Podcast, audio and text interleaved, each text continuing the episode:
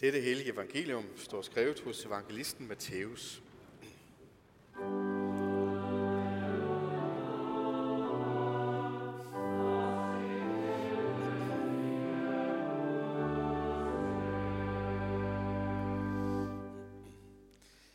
Jesus sagde, Himmeriget ligner en vingårdsejer, der tidligt om morgenen gik ud for at lege arbejdere til sin vingård.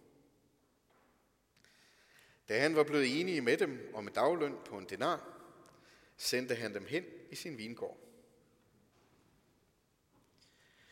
Ved den tredje time gik han ud og så nogle andre stå ledige på torvet, og han sagde til dem, Gå I også hen i mit vingård, så skal jeg betale, hvad I har ret til. De gik derhen.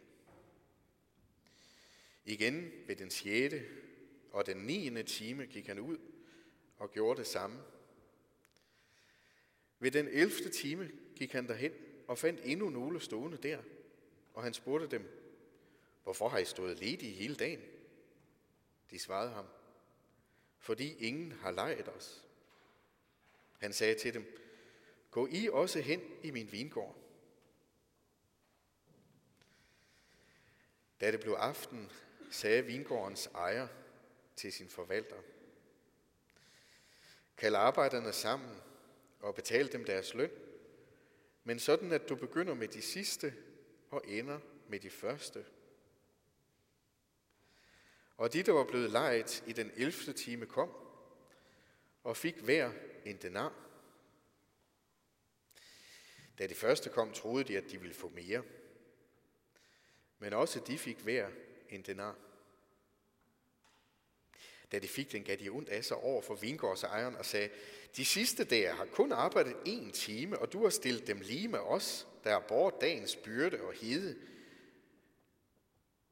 Men han sagde til en af dem, min ven, jeg gør dig ikke uret.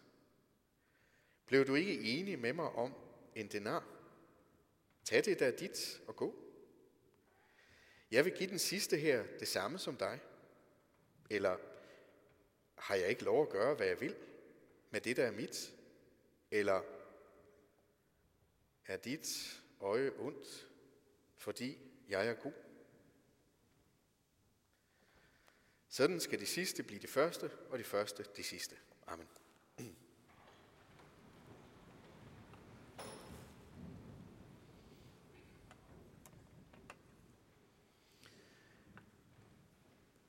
Først lidt om vingården. Hvad det er for en størrelse, og hvordan den ser ud, og sådan noget.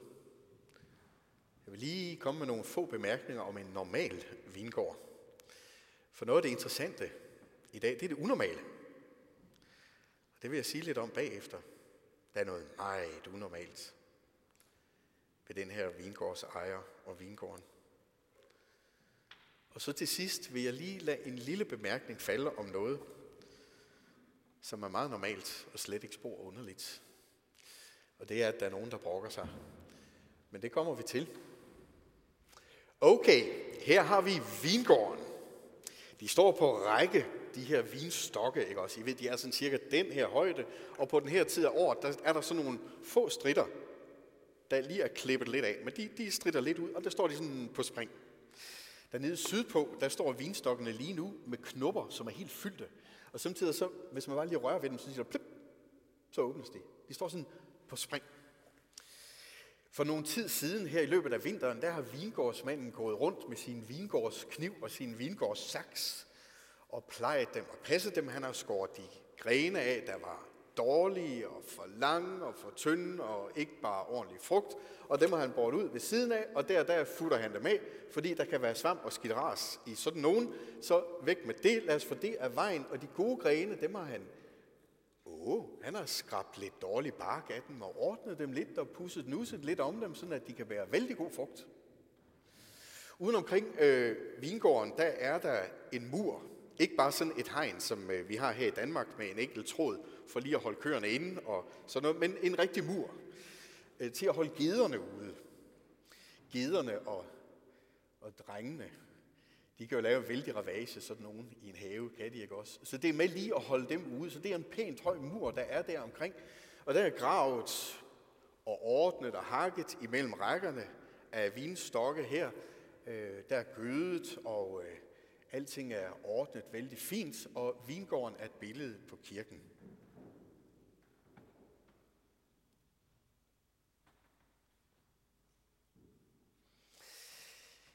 Jeg vil synge en sang om min ven, siger profeten Esajas. Min elskede havde en vingård. Vingården lå på en frugtbar skråning. Han gravede den og rensede den for sten og plantede den til med vinstokke. Han byggede et vagtårn i den og udhuggede også en perse. Han ventede, at den ville give vindruer, men den gav vildruer. Profeten Esajas, 700 før Kristus. Guds folk er sat til at gå hen og bære frugt. Vindruer. Ikke vildruer. Vindruer.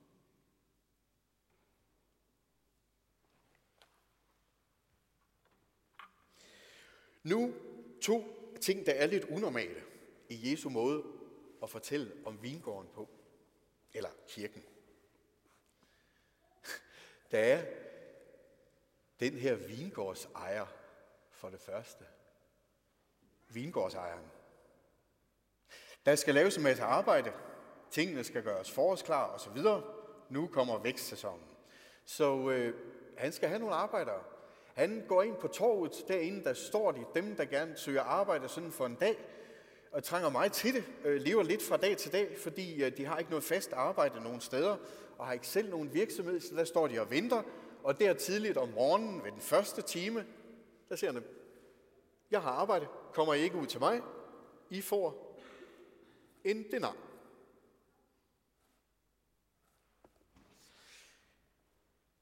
Tre timer efter går han derind igen, ved den tredje time. Der er brug for flere arbejdere. Der er mere, der skal gøres, og øh, han har simpelthen lyst til, at der kommer nogle flere. Det har han. Så der er flere på torvet. De har stået der en tre timer, og mm, ja, er vel blevet lidt desillusioneret og så videre. Jeg ved, om der kommer til at ske noget i dag, men hey, de var heldige. Og ikke nok med det, så går han sandelig derind kl. 12 også. Kl. 12 ved middagstid. Solen står lige der. Der står faktisk stadigvæk nogle stykker inde på torvet. Halvdelen af arbejdsdagen er tilbage. Kommer I ikke? Kommer I ikke? I får en denar.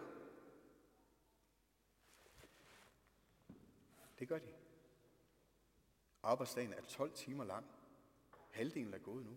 Han går sandelig der ind på toget igen. Tre timer efter, der står stadigvæk nogen. Kommer I ikke ud og arbejde i min vingård? Hvad verden er det for en vingårdsejer, det her? Hvad verden er det for en vingårdsejer? Han er ikke særlig rationel. Det er lidt som om, at det der med at få arbejdet gjort, det er altså ikke helt så vigtigt som det at få nogle arbejdere. Han er mere interesseret i mennesker, end han er interesseret i profit. Kommer I ikke og arbejder? Kommer I ikke?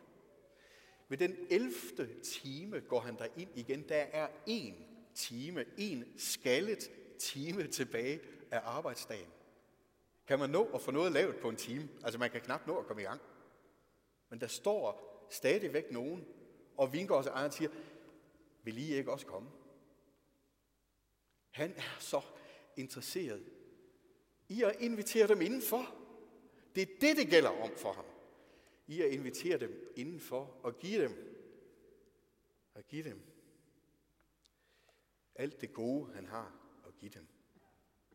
Det er det, der er hans interesse. Jeg kan vide, om der er nogle fagforeningsfolk iblandt os i dag. Der er nok mange af os, der er medlem af en fagforening. Og det er altså ikke lige sådan her, tingene plejer at foregå. Her er der ikke meget tale om arbejdernes kamp for bedre løn og arbejdsvilkår. Her, der får de simpelthen, de får simpelthen i overflod. Det er den omvendte verden, simpelthen. De sidste skal du udbetale lønnen til først. De får en nyslået, blank, gylden denar. Den fulde, hele, tilfredsstillende løn. For en hel masse arbejde, som de så faktisk ikke har gjort. De får den der gave, han har at give dem. Vingårdsejeren, det er selvfølgelig Gud. Han har en stor længsel. Et stort ønske. Kom ind til mig. Kommer du ikke? Kom ind i mit rige, ind i min vingård. Kommer du ikke? For jeg vil så gerne have dig. Og jeg vil så gerne give dig løn.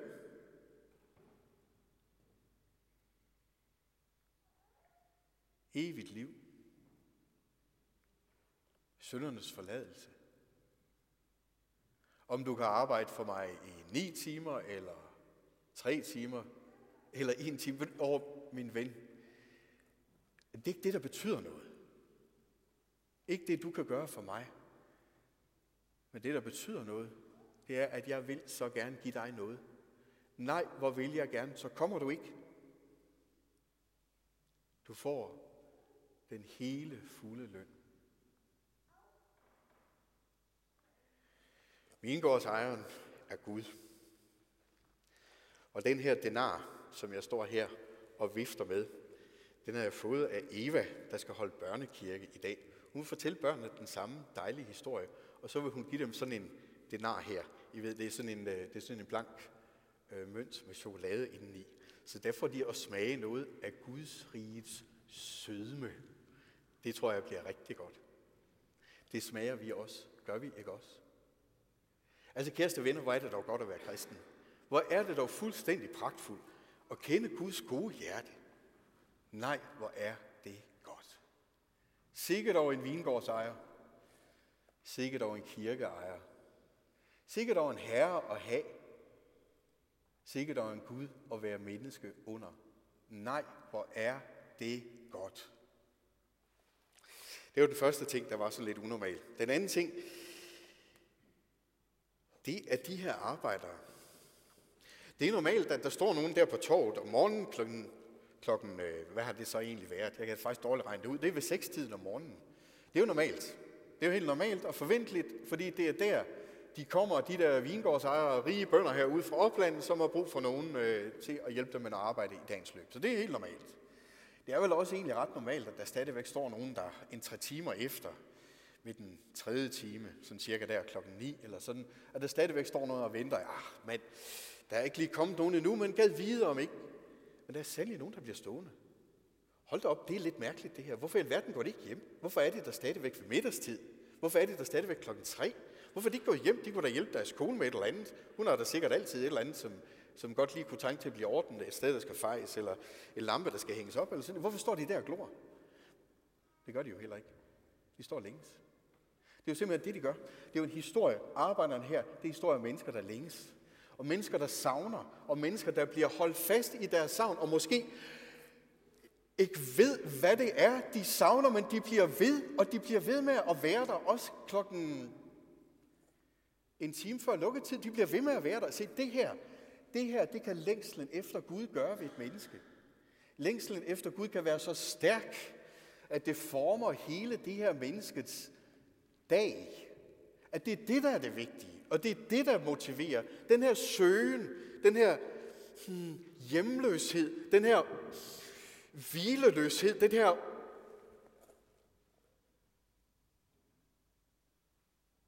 I må aldrig undervurdere, hvor meget mennesker længes efter Gud og trænger til ham. Det må I altså ikke. Der er nogle af vores kammerater og venner og naboer, hvad det kan være, at det kan godt virke som om, de er en lille smule hårde i filten samtidig, og de for længst er færdige med alt det der med religion. Ja, det indtryk kan vi godt få, men ved I hvad, jeg tror, at lignelsen her er rigtig. Jeg tror simpelthen, at Jesus i det, han fortæller sådan her, der ser han dybere ind i de mennesker, end de måske samtidig ser i sig selv. Der er en hjemløshed. Der er et savn. Det er der. Det er der. Tag det med i betragtning, når I tænker om jeres skolekammerater, jeres arbejdskammerater, jeres naboer, jeres venner i klubben. Længslen. Tag den med i betragtning. Gud har skabt os til sig. Og vores hjerte finder først hvile,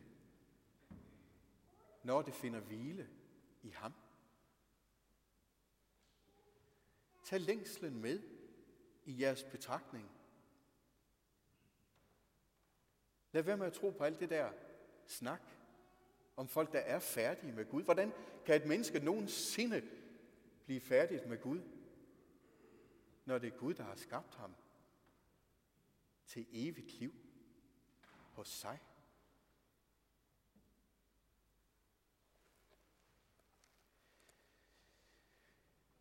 Her i sidste uge besøgte jeg nogle ældre mennesker, og der skete det, som der altid sker, når man er sammen med ældre mennesker. Man skal spise øh, rigtig mange ostemader, og helst øh, meget kage og sådan noget. Det skal man altid. Og, og det mener sådan er det altså. Det er jeg ikke ude på at ændre på. Øh, de er jeg, der er ældre. Det er altså sådan, at det skal være. Og så øh, er der en ting til, så skal man høre på nogle historier om gamle dage. Og vide hvad? Det elsker jeg. Det gør jeg simpelthen. Hvordan var det, dengang du var ung?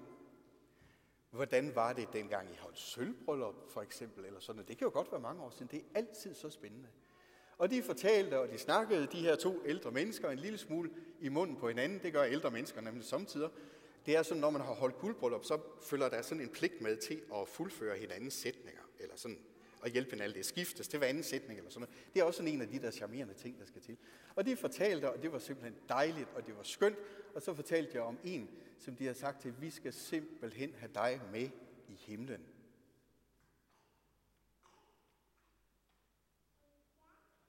Tænk, sådan har de sagt til en.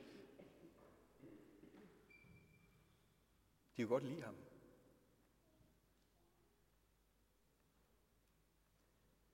Kendte historien om den gode kirkeejer. Og den løn, han gavmildt giver. De kendte historien om daglejerne, der blev stående der, fulde af længsel til den 11. time. Det var godt nok dejligt at besøge de her ældre mennesker. Det var godt nok dejligt. Vi vil simpelthen have dig med i himlen. Sådan sagde de til en. Væk med høflighedsfraserne. Lige til sagen. Du længes, for du hører hjemme hos Gud.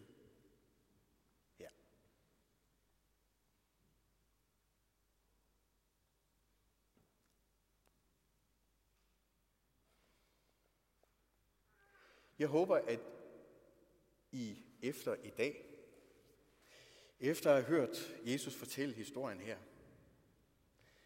vil sætte jer ned et stille øjeblik og tænke på de mennesker, som Gud lader krydse jeres vej. Tænk på dem.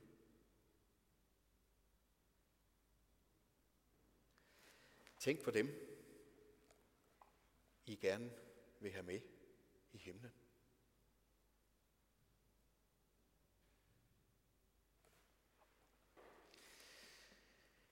Nu til den lille slutbemærkning. Jesus han er faktisk også en lille smule spids i dag. Her hvor han fortæller den her historie. Der har jo stået nogen der under lønudbetalinger, de har set, hey, det bliver spændende det her. Dem, der har arbejdet en time, de får en denar, Jeg vide, hvad vi så får. Og de har tænkt, og de har håbet, og de har stået og hoppet, og da det så er blevet deres tur, så fik de også en denar. Og så var de fulde af brok, og øh, det kan man jo faktisk ret godt forstå, kan man ikke? Se, den her tekst, den ligger på den her søndag i dag. Fordi det har nogle af de vise fædre i kirken bestemt, der i løbet af 300-tallet, da man sådan blev enige om at fordele stykker fra evangeliet ud over kirkeårets søndag. Sådan for at sørge for, at vi får det hele med, og at ting sådan sker i ro og orden osv., og, og der ikke kun bliver prædiket over Romerbrevets første otte kapitler, eller sådan noget. Ikke? Vi, skal, vi skal have det hele med. Det var sådan, øh, det var sådan deres uh, idé med det.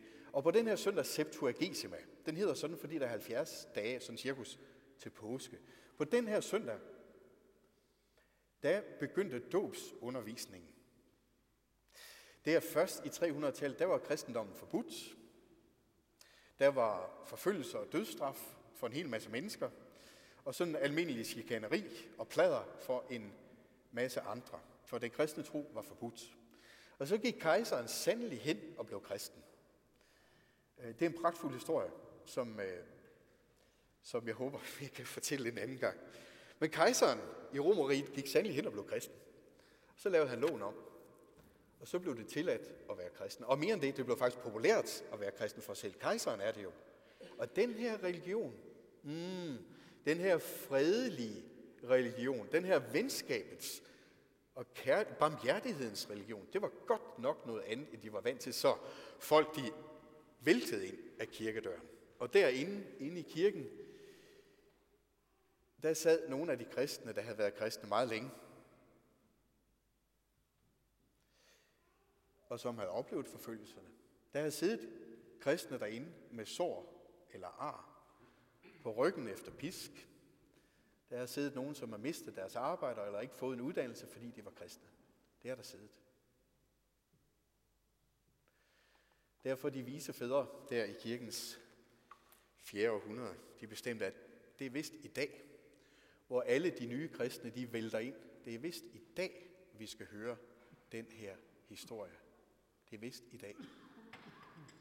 For hvor trænger vi dog, alle vi, der har været kristne i lang tid, hvor trænger vi dog til at se